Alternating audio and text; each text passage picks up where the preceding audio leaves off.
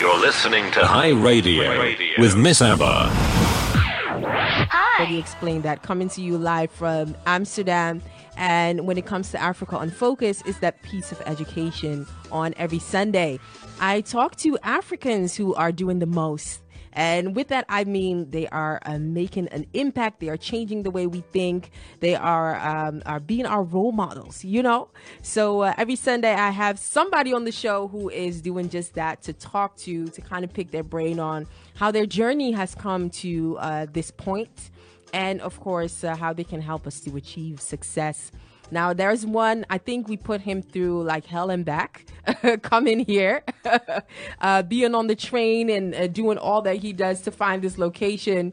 Uh, but he is finally here here at the studio. And I know that a lot of you people uh, know him, but uh, for those of you who might not know him yet, there is still much to learn about uh, this African and he is a journalist he's a writer i know him to be one of like the sweetest person around who is doing so much for uh, the African community, uh, really focusing on changing the way we think and you know using our stories our journey as to coming here whether that be as an immigrant or whether that be as a refugee or whatever. He's kind of using that story one to make money and to write books. That's number one. And uh, number two is uh, to also help us change the way we think as in not being at a position where you murmur and complain and where you sit and be like, you know, I'm the victim of society. Uh, people will pick on me and don't like me because of my color, but rather take the opportunity to interact, to uh, um, engage in conversation with the local people, whether that be a UK, a Holland, a US, uh, that being outside of our continent. Engage with them, talk to them, and rather uh, show them how you want to be a part of their society, and at the same time, uh, keeping your own identity and not losing your mind. I have him here with me without further ado, and he goes by the name of Babah Tarawally. Thanks so much for being here on the show. Oh, thank you, my dear. Thank you for this wonderful introduction. Really great to hear you. Uh, yeah. Thanks so much for coming, and uh, I know you you came from a small trip. Yep. So you're all fresh back. Uh, the weather oh, is not. no, it's not. It's not. it's not what I left back home. So I hope the sun will follow suit. I know, right? Yeah. We definitely need that. Yeah. How was your Sunday? Could you tell us a bit about like how how did your day go? Oh, my day was very quiet, and um, Sunday is a day of relaxing. You know, chilling, yeah. just on the couch, and then have yeah. domestic work done, clean your house, and and get ready for for tomorrow. You know. Absolutely. Start of the week. Yep. Yep. And it's Mother's Day. How how how did you do anything relating that, uh, to that? Oh my God! I I sent um, this uh, song, "Sweet Mother." You know? Yeah. I sent to my mom, telling her this is Mother's Day.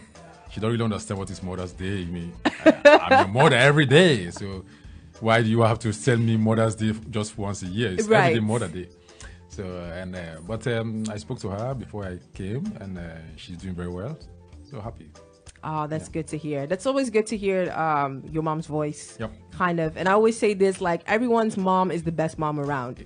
Really? there is no debate about that. If that's no. not the case for you, then something went wrong. Precisely. Precisely. Well, great to have you on the show. Um, obviously, I know you for like for such a long time. I know the remarkable work that you do as a writer, as a journalist. Now, I know you as a writer and a journalist. But um, coming from you in your own words, how would uh, the best description description of yourself? Uh, how would that be? Wow, wow, wow! it's difficult.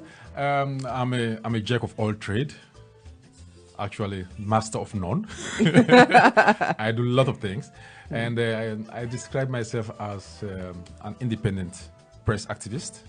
Right. And that has to do with the fact that, um, uh, yeah, I let my voice be heard yeah. when it comes to injustice and when it comes to yeah not doing the right thing and i think yeah i need to let my voice be heard because mm-hmm. if you don't let your voice heard then uh, you have to stand for something absolutely you know if you don't stand for something you will stand for everything that's true definitely i definitely uh, agree with that. And you, you have a wonderful story because people know your journey. You know, you came here from Sierra Leone as a as a refugee. I remember one uh, bit of your story is that you ended up way up north in the country, mm-hmm. yeah, in yeah. like an uh, asylum center. Yeah.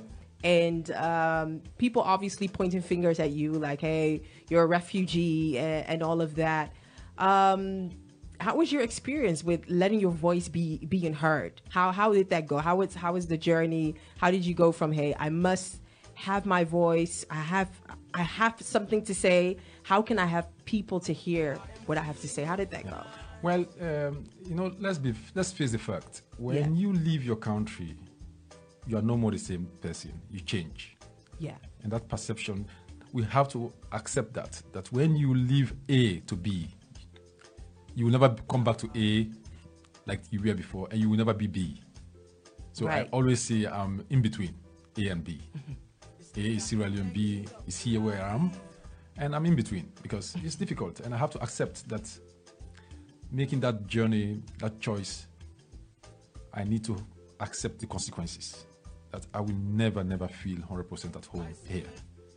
And back home, I will never be 100% home. Yeah. So that realization helps me to be very realistic. So talking about me coming here and uh, being in the asylum center and uh, going to Drachten somewhere in, in the north. Right. Yeah, we were the first refugees that came to the to the to, to that area to the center to the refugee wow. center. So just like we are, they, they didn't know what they what, what what they saw with their eyes, you know. and when we walk as black people, we walk in groups. You know? Yeah, we do. Yeah, because we are stronger. Absolutely, so, we are. yeah, we stronger. When when you work in groups, you are stronger. So, and when you meet Dutch people who are more to themselves, individual, individual, yes, which is very remarkable within the culture here. Precisely, individualism. Yeah, individualism. So when you when they see you, they get threatened because they see you guys in group five, six men, you know, walking then as if we have come to take over their, their, their city. Yeah. You know? So it was a bit um, of a of a fight because they were demonstrating against us. We should not be there. But at a certain time, we started to depression, of trauma, of war and problems. Yeah. Will not help me. So I need to give space in my head to have new stories, and those stories were possible through interacting with the local people. So I went to play football, you know, volleyball yeah. And uh, yeah, go out party with them.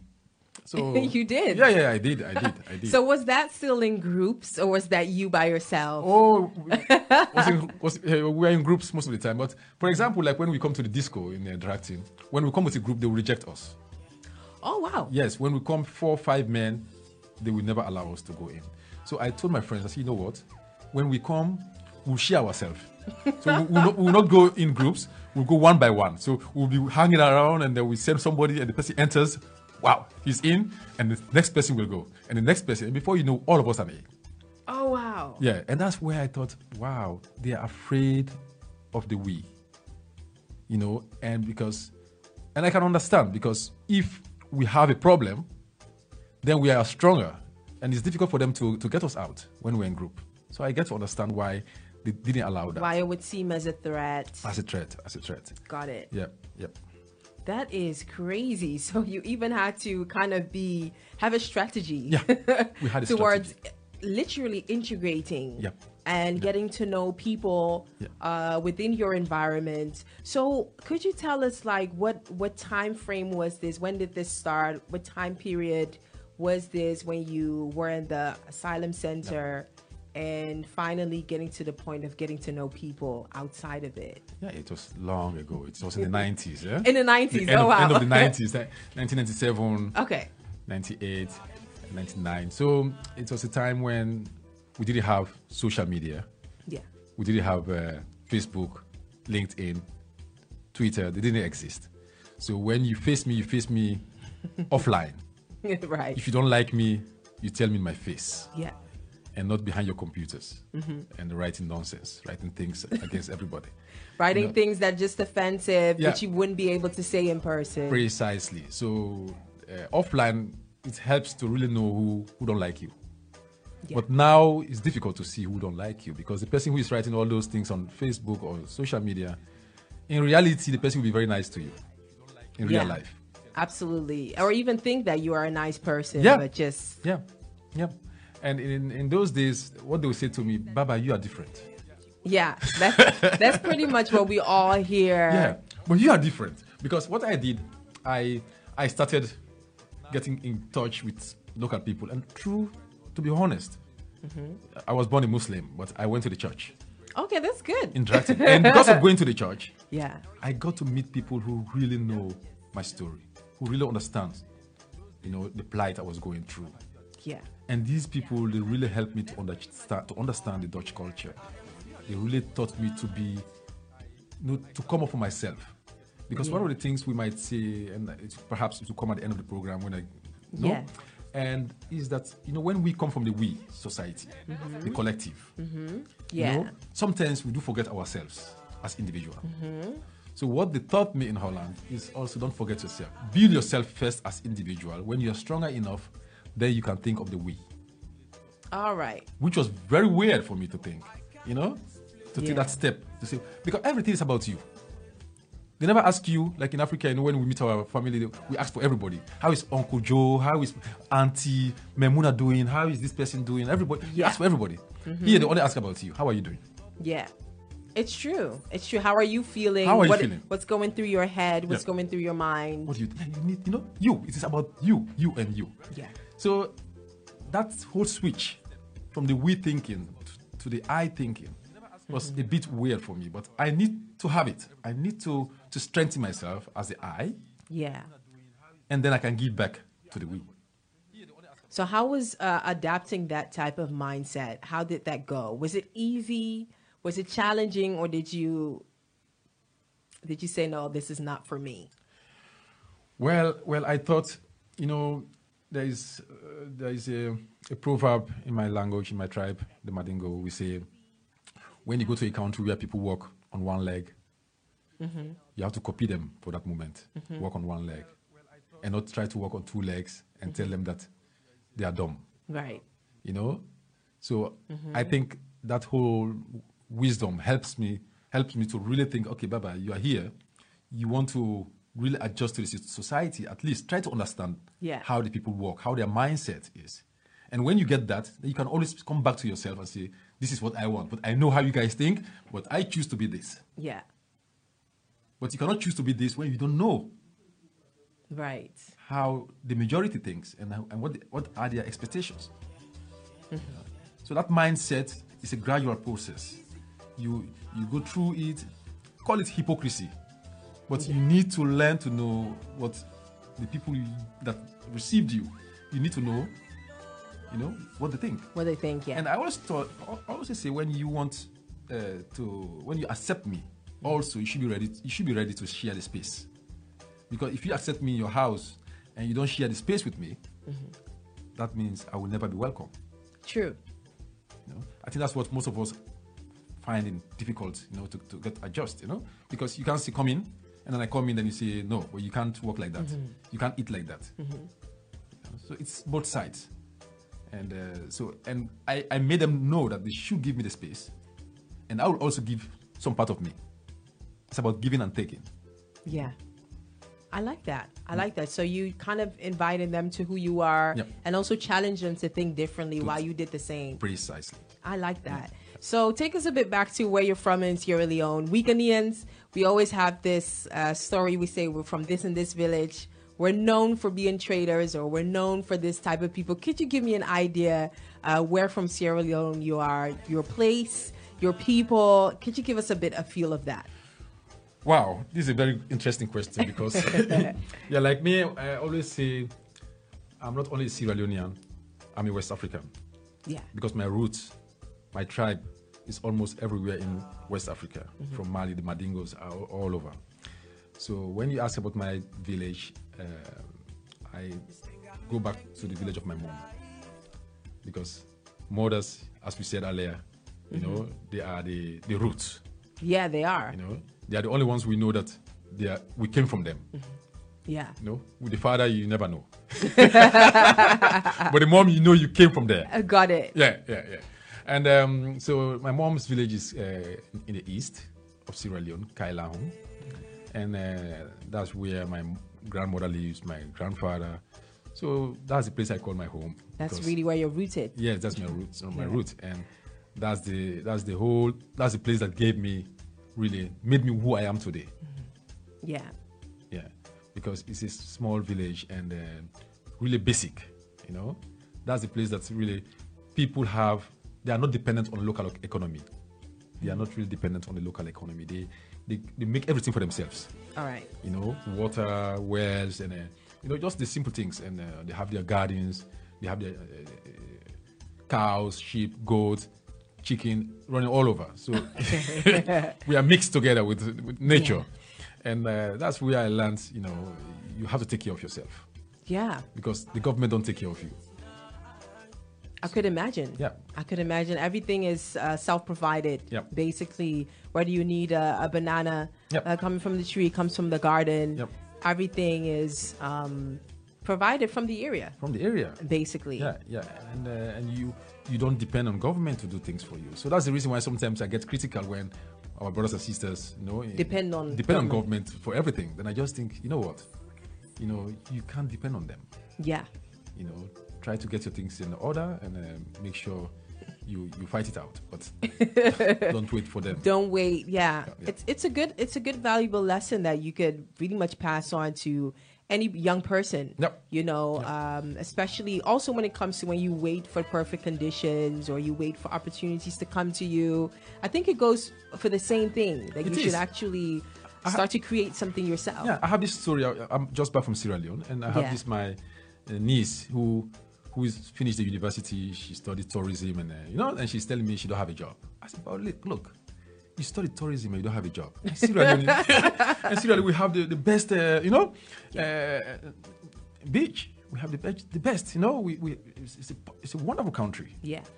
Why don't you sell the country? Yeah. They don't go take pictures of the beach, take pictures of the mountains, of the nice locations we have. Be a guide. post, post them on Instagram instead of posting yourself every day, posting yourself, uh, showing. Then you are selling yourself because it's right. marketable because men are giving likes. so why don't just change that mindset and do it with the country instead of sending your own pictures every day? Make pictures of the country. Then you'll be the expert on the country after two, two, three years. You need time. You know, just an example. You know, so you you have to fight it out. You, have to be um, be able to invent. Yep. Uh, and start your own thing. Yep. Basically, um, we'll, we'll get into that in a bit about you know starting something on your own and being entrepreneur or recognizing opportunities. We're going to talk a bit about that. Uh, but first, I want to know because I know many times you've shared about your story as a refugee so many times, so I don't want to talk about that. People can Google it if yeah, they yeah, want. Yeah, um, I would really like to know uh, you're a journalist, you're a writer. How did your journey as a writer come about?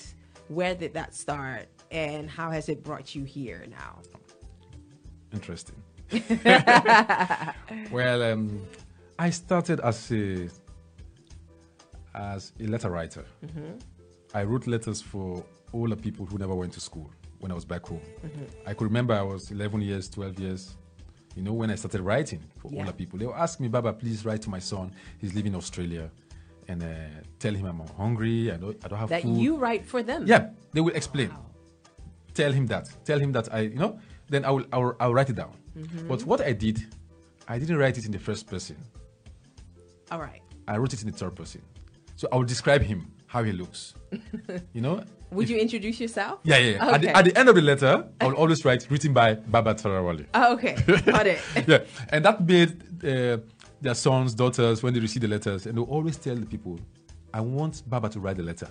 Oh, Yes. So they'll come back to me, which of course I was not the only one. I have my elder brothers and sisters who are all going to school.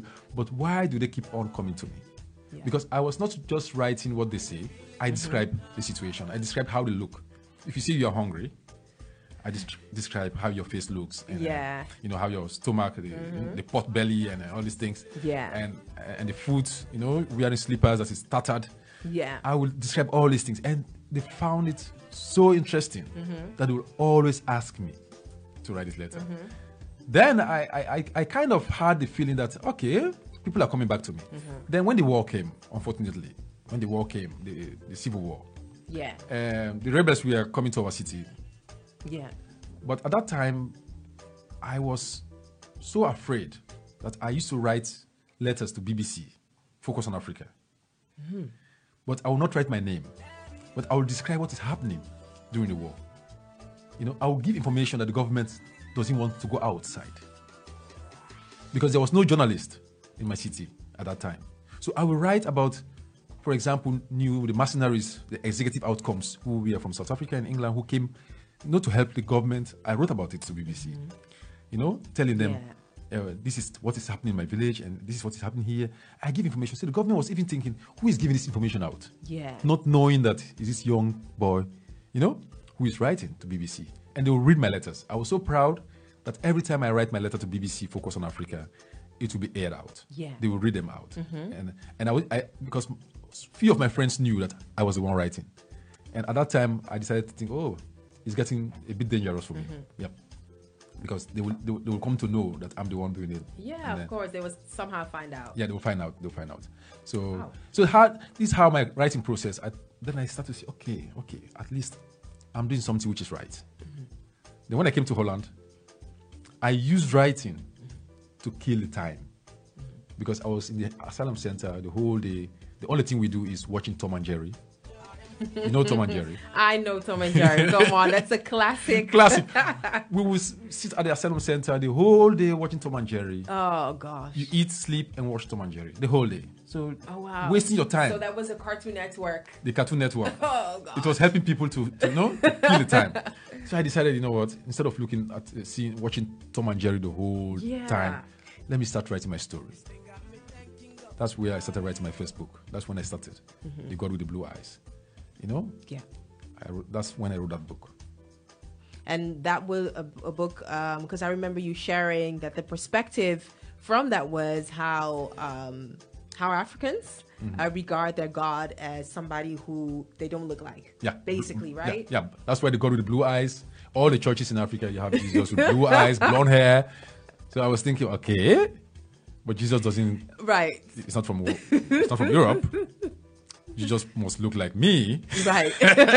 Where are the locks? Yeah, yeah. Then, Where's but, the curl? But then I realized that mm-hmm. the, the painter painted Jesus in his own image. In his own, right. You know?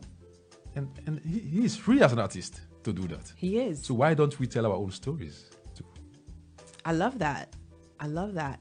So Okay, so you actually basically writing has been part of you, as you explained, from such an early stage, writing other people's story in a very interesting way, and also writing about um, maybe traumatizing events in your life. Yep. Um, so, how did it get to really publishing a book where you are now called an author, where people purchase it, where people invite you to hear your story? How did it get to that point? Okay, interesting. Yeah. I was writing a lot of stories. Yeah. As I said earlier, jack of all trade, master of none. So I write a lot of stories, and uh, so I never finished my story. Yeah. And I had my first girlfriend in Holland, who used to read my stories, and she told me one time, "Babah, you have such interesting stories." She was Dutch. Yeah, she was Dutch. All right. She said, "You had such an interesting story, mm-hmm. but why don't you write one and finish it?" Mm-hmm. Why you continue just writing all these stories and you don't finish it? Mm-hmm. So take one and finish it. Mm-hmm. That was the turning point. Mm-hmm. That's where the God with the blue eyes started. Yeah. Then I said, okay, I must finish it. Mm-hmm. And when I finish it, I knew also that there is these funds, uh, Dutch, uh, Dutch literature funds. They call uh, the letter funds. All right for literature, for literature. a fund they make available for people yeah. that want to yeah. publish something. Precisely, and especially for migrants at the time who were trying to struggle to write the Dutch because my Dutch was not good at yeah. the time, so I was str- struggling to write in Dutch. So they they, they, they said, well, send your manuscripts. Mm-hmm. So when I sent it, and they were so enthusiastic about it, they let some people read it, and they said, wow, this is marvelous, great. They invited me in Amsterdam. I went there, and they said, this book is worth publishing. Oh wow! Yeah, and uh, they will help me with the publisher. Mm-hmm. So that's how I got my publisher, and uh, the publisher was also very, very, very interested in the book and very enthusiastic. So he said, "Oh, we are going to publish it." I was in Ghana at the time when I got the telephone call. Really? Yeah. what were you doing in Ghana? I think you told me the story that you I yeah, and you know for, places. Yeah. Yeah, you know you knew some places. Yeah, I remember this. I used to go to Ghana four times a year. When I was working for Free Voice, now they call it Free Press Unlimited. Mm-hmm. You know, I used to be the African officer supporting press freedom. You know, in uh, Africa. So I used to travel a lot, and uh, so I was there working for the Ghana Community Radio Network, mm-hmm. GCRN. Yeah. Interesting, and we support all the community radio, sta- radio stations in Ghana. Yeah. So and then they called me. They said, "Oh, we're going to publish a book." I jumped with joy. Love know? it. Then I said, "Wow, it has happened." Love it. Yeah. Ah, I love it. So, um, what I can definitely see is from your journey, all of it comes down for you that you took a bold step. You went out of your comfort zone. Definitely. You you stopped. You didn't stop, but you um, you decreased hanging out in groups yep, so that you could be understood. Yep, yep. you engaged with others, and um, also you provided some content of your story boldly sent it to places. I mean, other writers or journalists or whatever could think that, okay, I cannot, you know, pursue a fund or whatever because my story isn't interesting. Mm-hmm. But you actually dare to send it yep. and have them have something to say about it. Had you not done it, then probably the book would have would would not be here definitely. I love that. I love. There's a lot to learn uh, from this. But since it's Mother Day, Mother's Day, I think we should take a few minutes to listen to a Nigerian classic, which we talked about earlier, uh, and that is, you know, Sweet Mother, of course. Uh, let's listen to that one, and then uh, we're going to be back and um, listen to some more about what uh, Babah Tarawally has to say. One of your TEDx talk I definitely love. We should briefly talk on that, and then obviously also conclude with what you would like to advise for especially Africans to think on when it comes to how can we change our environment, how can we go somewhere, be somebody, and all of that. So, uh, but now first we're going to listen to. Can you believe the song actually takes uh, eight minutes and forty five seconds? We don't even do that anymore. Like even to this day, if you create a song that long, people would just cut it off after one minute. but it, it's it's a good one, especially themed for this day, and that is Tilda. You should check out that video because that is a classic. Her, from her wig, everything you will just laugh because this is the type of fashion we used to get into, and some of the fashion I, I see that we have back. We the the print, the leopard print stuff I can see that the jeans and the sneakers. There are a lot of 90s. Where's this track coming from? Is it a 7 80s or 90s? I don't know. I'll Google it and share it next time. Um, oh, 1976. Hooey. That's really much a classic. but anyway, that was uh, for all the mothers out there that are listening that have just tuned in to uh, Africa on Focus. Quite unusual because we had some uh, technical difficulties earlier, so that's why we are still uh, here. Because I'm talking to Babah Tarawally, who is a renowned Sierra Leonean uh, writer and journalist. We have him here at the show. Uh, all of that uh, within his busy busy schedule. He came all the way to High Radio Studios to uh, to talk to us about his um, uh, his journey so far. Um, now I've shared the journey of him. You know, he came to the Netherlands and um, was in an asylum center.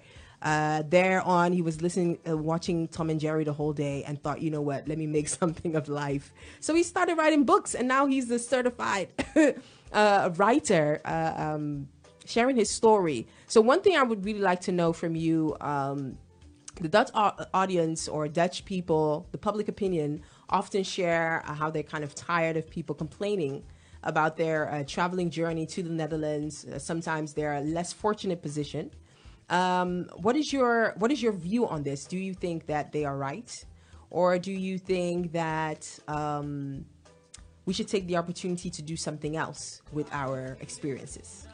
Well, it is um, for me. It is how you tell the story. Right. You know, I don't tell a story as a victim, mm-hmm. and uh, I don't tell a story to force people to listen to me. Mm-hmm. Yeah. I try to write my story and tell my story with humor because that is what people in this rush hour, rush time need. They need. Mm-hmm. You tell a story with humor, people laugh, but then the truth lies in the story. So they, they consume the story without recognizing it. You know, that's my method of writing. That's my method of sharing story. I like humor yeah. because um, you know I think I got that from my from my dad. I have my uncles. They, they will be cursing you and abusing you, but in a in a very humoristic way, laughing but the thing is going right into your into your veins, you know, into your bones. Yeah. So, uh, yeah. So wh- I always say when uh, I cannot give someone else as the reason for my problems. Yeah. You know, I cannot give you all that because when I when I do that, then I'm giving you power mm. to feel superior. Yeah. You know, of course, history we can go back to history and see, but my own mm-hmm. development, my own things, I will never say it's your fault that I'm like this. Yeah. You are you are the reason for that I'm like this. No, I will not do that. So, um, telling my story will never be boring. Mm-hmm. Will never be boring. Perhaps part of part of me saying that as an arrogant way of saying, listen, I have something to say, mm-hmm. and we all have something to say. So go, we all we all have something to say, you know. So it's the method you use, how you say it, and how you tell it. Because of course people are tired of hearing. Like just just take an example. Uh, you know, even me, I have problem with that. Uh, watching television about uh, Israel and Palestine. I've been doing that since my birth. The problem is still there. You know, I've been everything. So when, when I see it on CNN now, I just think, oh my god, again, again, again. so you get at a certain time, it is just the same story uh, all the time. So, you know, I like talking about new things and uh, and and in a different way, and not pointing fingers. Yeah. yeah, pointing my finger. You are the reason. No, I don't do that. Got it. Yeah. So so far, have you? What is the toughest remark you have had uh, of somebody uh, about your story? Well, one of the difficult things is when somebody deny my experience. Mm-hmm. You know, you can tell me I don't, I don't, I don't uh, like your story. Okay, but if you tell me what you feel is not true, then for me it's one of the most difficult things to accept. Because if you, you experience something and you tell me, mm-hmm. I will not tell it's not true. It's very abusive, you know. Yeah. So I used to have that that people say, well, that experience of yours is not true, or I don't believe it, or uh, in, Dutch they, they, say in Dutch, niet aanstellen. Yeah, yeah, yeah, exactly. Yeah, which of course is my experience. You are telling not asked. Yeah. So I feel I feel I feel very bad about that, really. When somebody um, kind of tells like your story is just it didn't happen or it, it's not it, it's not how, how, it went. No, not, not not even denying how it went. It's more about uh, that uh, that that experience you have. Let's say example. If if I face racism, and then somebody tells me, ah, you know, don't you just over oh, eh? you, you went overdrive. You know, you're just exaggerating. Yeah. You know, it's painful. It is. You know, it's painful. So and um, and one of the other things I also said earlier is about you know uh, if somebody tries to do that, mm-hmm. the person is doing it out of uh, what I say. The person doesn't have, you know, respect. Yeah. Not having respect for you. Mm-hmm. and that's what I find very, very difficult to accept.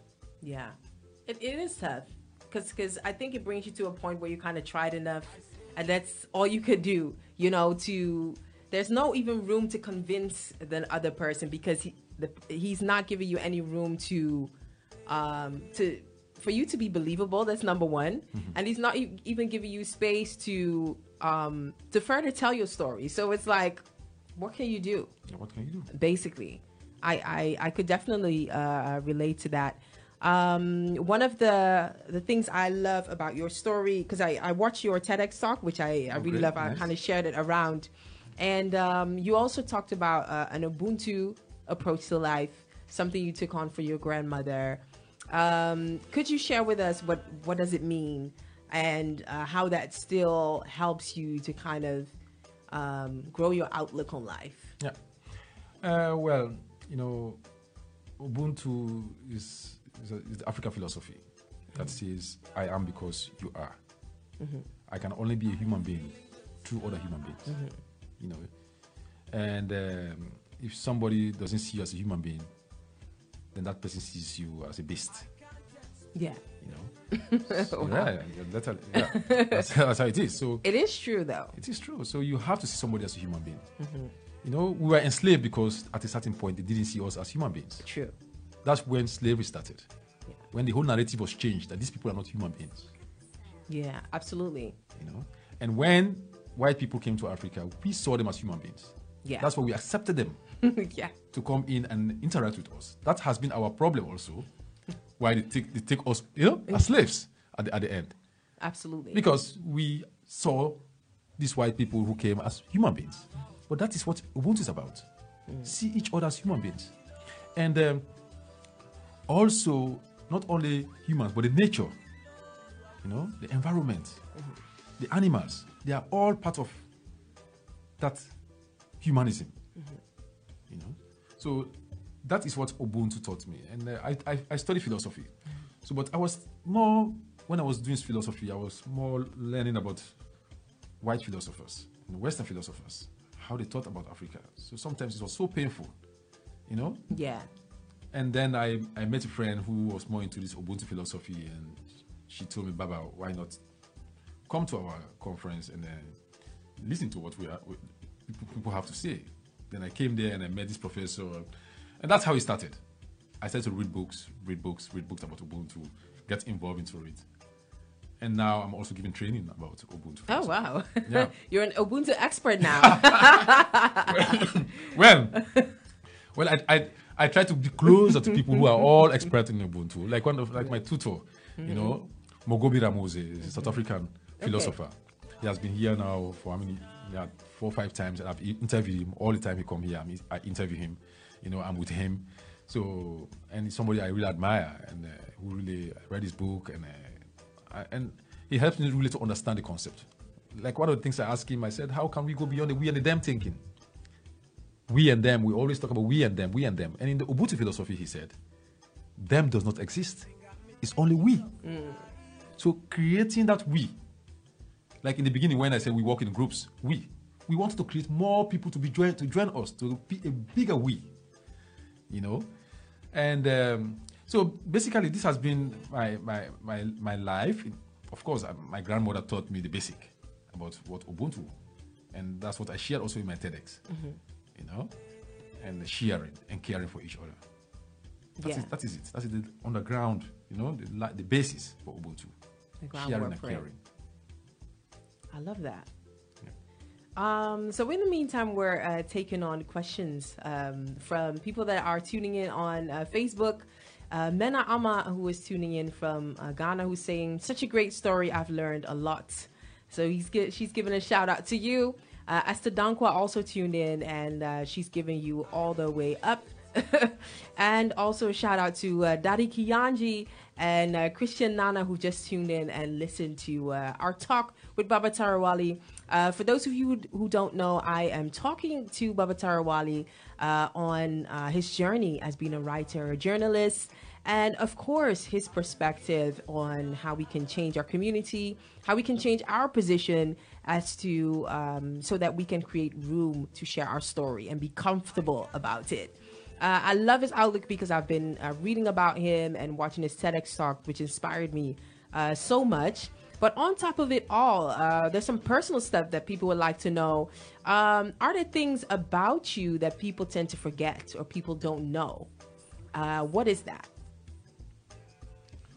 Wow. Yeah, this is a very difficult one that people forget. Um, well, I'm so an open book. I have said so much things about myself. Sometimes I, I think I see so much, Too much. too much. I see too much things about myself that I think if there's something which people forget, is that uh, I am an activist. You know, I'm maybe is a different type of activist, mm-hmm. but I have been fighting the black cause since I came to Holland. Mm-hmm.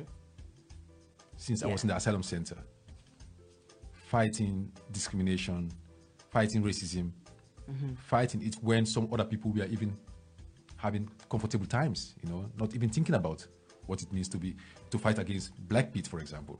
Yeah. This is something. Yeah. This is something I've been doing since I came to Holland. Right. All my in, my in my writing that I was I used to be a columnist for One World. Most of my columns was also about black Pete. I wrote about them in the time when we didn't even have this activism going on at this scale.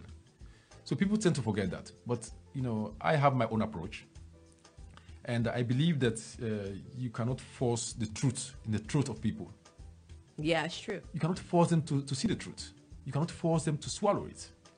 The only thing you can do tell it in your own way. Tell your story.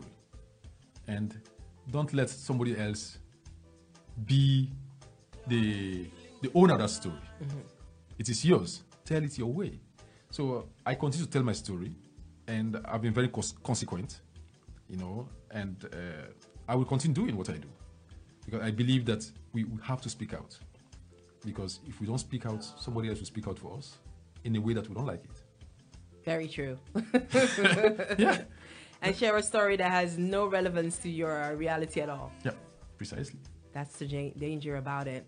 Um, what I would also like to know, because um, as Africans are concerned, um, especially younger ones, the millennials, are always pushed into this corner to be a doctor, lawyer, architect uh, thing. You are a writer, you are a journalist. Um, you actually have a career based on writing your stories. Yeah. So if a young person would say, you know what, I need to make money, uh, how do I go about it? Is there any money being a journalist or writer? Um, and how do you keep um, doing what you love in in your type of position? How does that work? Yeah. Of course, uh, all of us, most Africans, our parents want us to become pilots, doctors. My father wanted me to be a doctor. Oh, it very was, common story. It was his own dream. Oh, not my dream. That's had, basically what it is. Yeah, I had a dream to be a writer, mm-hmm. to be a journalist. Mm-hmm. But because journalism is very dangerous in our, in our countries, we don't hear them out because my father would tell me, What? I'm paying your school fees to be a journalist and then you be in prison? Are you crazy? Are you mad? You know? Why deliberately put yourself in danger? Yeah. Why not be a doctor? Because, you know? Mm-hmm. And uh, so I went to school and I, I, was doing science. I was in mathematics, chemistry, all these things to be a doctor. But when I came to Holland, I went to sleep to dream again. And I dreamt that I want to be a writer and not a doctor. A doctor was my father's dream. Mm-hmm. So my own dream I will pursue. And that is writing my stories and writing, being a journalist. So which I've, I've done and uh, I'm still doing. I'm very happy about it because at the end of the day, it's good to, to earn money with, with something you love. Yeah. It's the best way to be alive. It's the perfect life. Yes. you know? Yeah. And uh, you don't you don't you don't live to work, but you work to live. You know? Yeah. And so I I have done what I have to do. I follow my, my heart. I follow my path in life and not listening to my father to say to be a Ooh. doctor. yeah, he might not be happy about, but he, he, if he's, uh, yeah, uh, it's, it's, a pity that he, he, passed because I'm sure he will be very proud of me. Oh, absolutely. Yeah, and uh, follow your heart. So money will come. Money will come, and for me, you know, I gave up that whole thing of being a millionaire. You know, you left it alone. I left it alone to be to be a millionaire. I just want to have a perhaps that also has to do with the Ubuntu philosophy. Yeah. You know, and not only uh, being greedy and have everything for yourself. You know, I'm satisfied with what I have. I'm satisfied with the little things life gives to me. I'm satisfied that I can make the journey today to be here. Mm. You know, I'm very thankful to yeah. God that I can be. You know, I'm very healthy and I'm proud of that. That uh, and I'm very uh, thankful to God mm-hmm. that I can. You know, I, I I'm, I'm, I'm not having ailments, uh, sick. So these are things, be thankful for the little things in life. Because, yeah. Yeah, you know. And that makes me not to be somebody who thinks, okay, I have to. I never envy other people's lives mm. because you don't know how they came to that position. You know? What they go through. What they're going through. The work they put in, yeah. maybe their parents put in. You know, there's a story about this um, this uh, beggar on the street who sleep outside you know, this millionaire was passing by and he saw this beggar sleeping and snoring. He was he was very envious of this beggar sleeping and snoring because he never sleeps at night, and he has all the money of the world. Yeah, you know. So let's be thankful and praise yeah, the giver yeah. for, for what we are, and of course, coming back to your story of following your dream and uh, being what you want to be, I think it's all about perseverance. Mm. Perseverance conquers all difficulties you know, and uh, do the things you, you want to do and and don't be very uh, lazy in just thinking that everything will come to you because if you don't take initiative nothing happens yeah. you know you cannot just lie down and sleep and just think you want to be the best footballer in the world, you want to be Messi or Ronaldo, and you don't practice, you just lie down and sleep. Yeah. That dream will never come true. Forget. Forget it. So we want we have to push. Push harder. You know? And sometimes when you push harder at a certain time, you don't need to do a lot. Things will just happen. Yeah. But you have to create the basis. You know? And invest. And invest.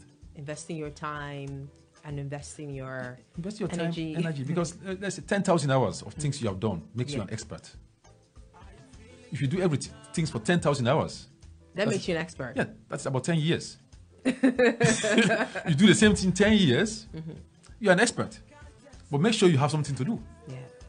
You know, and that's the funniest thing. We grumble about Dutch people being uh, expert on Ghana, expert on this, but these are people who really took one thing and say, "I want to be an expert on Ghana, on your country, or expert on Sierra Leone." Sometimes I see them on television, expert on Africa, a Dutchman, African music. He's an expert, hmm. and we, and we, we'll be grumbling, yeah, but they don't call us because we are busy with a lot of things. You know, jack of all trade, a master of none. So if you want to be a master, at least, you know, try to, to get focused. And that's what I did.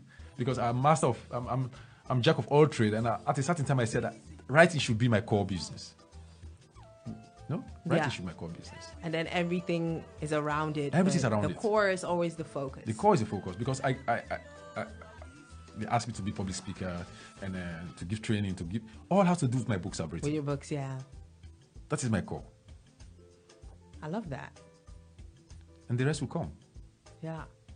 I love that. You know, I don't get money with my books, well, a, a bit, but I get money on the things around it. The training. the training I give, the speaking. speaking, public speaker, and uh, you know, uh, writing some articles, you know, all has to do. Like I'm now a columnist for for Trouw, mm-hmm. one of the biggest Dutch newspapers. It purely has to do with the books I've written. Yeah.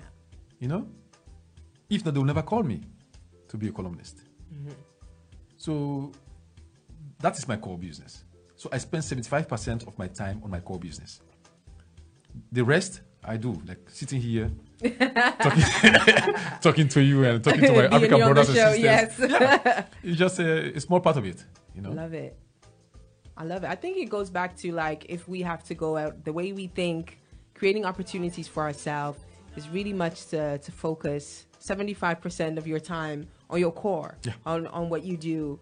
And um, also accept the fact that maybe th- that thing which you're focusing on, because had it been only a book that's your focus, you wouldn't think that all the, the other things around it would create money for you, true. create opportunities or a network or being a columnist or something like that.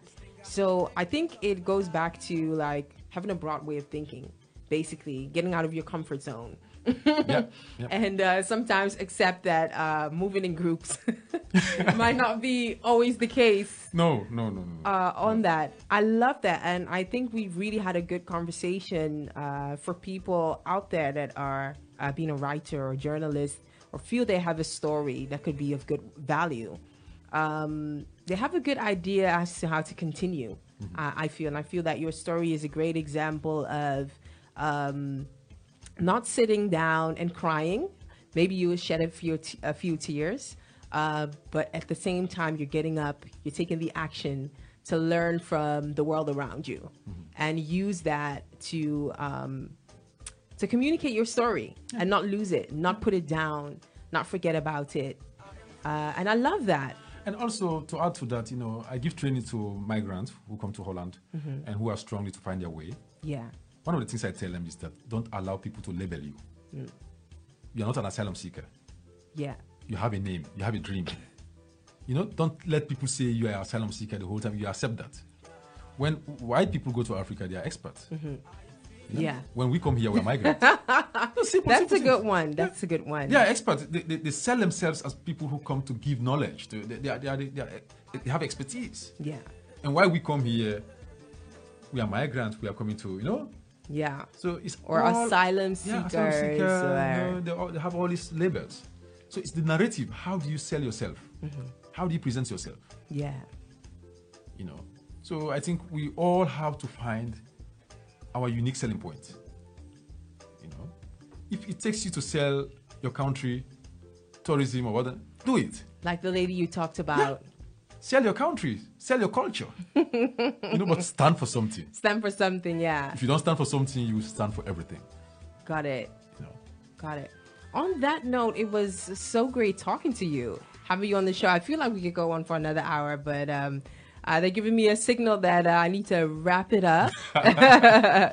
um, do you have any shout outs or some last motivating words to our African brothers and sisters, young, motivated, and would like to take on the path as you do? Uh, what final words do you have for them?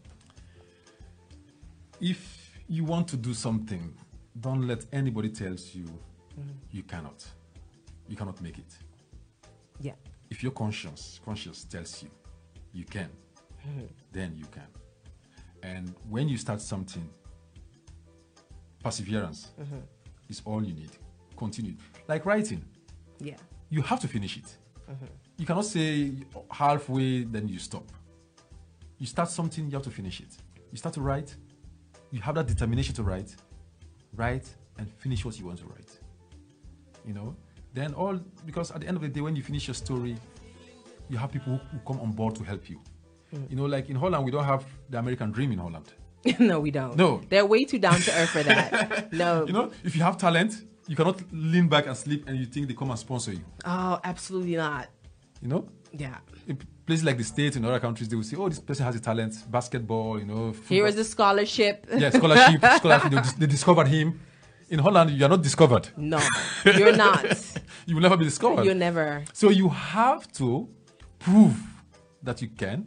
And then, when you are getting success, many will come to push you to get more success. But not when you just sit You're down. starting out. No.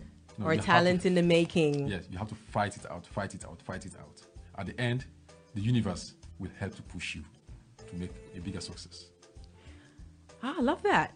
On that note, uh, Babah, I would really like to thank you for coming uh, here to Amsterdam to the High Radio Studios and um, watch out for the podcast of this episode because it will also come out on uh, SoundCloud, Spotify, and iTunes, where you can listen to Africa on Focus, the podcast, to uh, catch a glimpse or glimpses of the recap of this show.